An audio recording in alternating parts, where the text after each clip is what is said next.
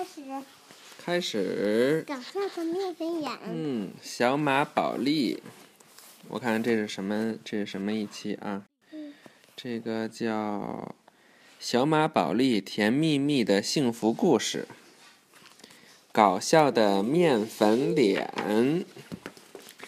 蛋糕夫妇生了一对龙凤胎，这可把小马们高兴坏了。他们赶到医院看望新出生的小马宝宝。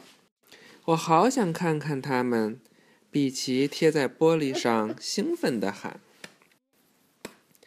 自从龙凤胎宝宝出生后，比奇天天往蛋糕夫妇家里跑，就是为了看望这两个可爱宝宝。比奇跟他们一起玩捉迷藏，给他们做鬼脸。逗得他们咯咯的笑个不停。蛋糕夫妇今天要外出送蛋糕，这可怎么办？其他小马们都在忙，谁来帮我们照顾宝宝？纸杯蛋糕焦急地说：“我，我会非常负责的。”比奇信心十足地说。可是蛋糕夫妇对他并不放心。可是没有其他选择，蛋糕夫妇也只能让碧琪帮忙了。临走前，纸杯蛋糕留下一张长长的清单。没问题，包在我身上，碧琪自信地说。可是蛋糕夫妇刚一出门，两个宝宝就哇哇大哭起来。碧琪想尽各种办法哄两个宝宝。一会儿带个猪鼻子哼哼，一会儿学小狗叫汪汪，可是这些都不起作用。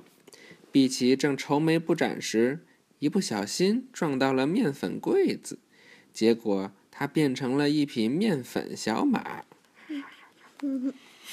看到雪白的碧琪只有两只眼睛在眨巴，小马宝宝们竟然咯咯的笑了起来，总算不哭了。比奇终于松了一口气。转眼间到了中午，该吃饭了。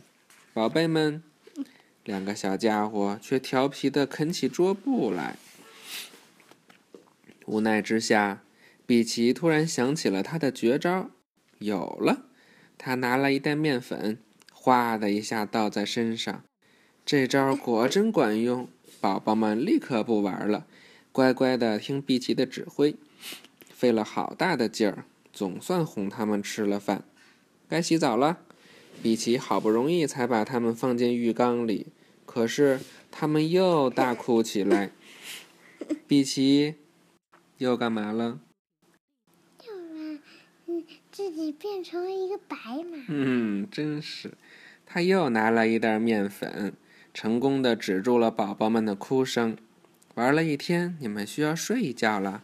比奇边说边把小马宝宝们放进摇篮里，看到他们闭上眼睛，精疲力尽的比奇准备离开。比奇刚一转身，小马宝宝们立刻从床上蹦起来，还用魔法让玩具满屋子乱飞。比奇简直绝望了，突然放声大哭起来。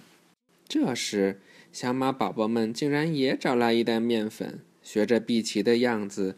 倒在自己身上，这让碧琪破涕为笑。小马宝宝们玩累了，终于躺下睡了。蛋糕夫妇也在这时回来了。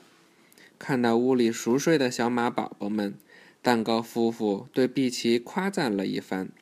碧琪难为情的回答：“也谢谢你们，让我学会了如何照顾宝宝。”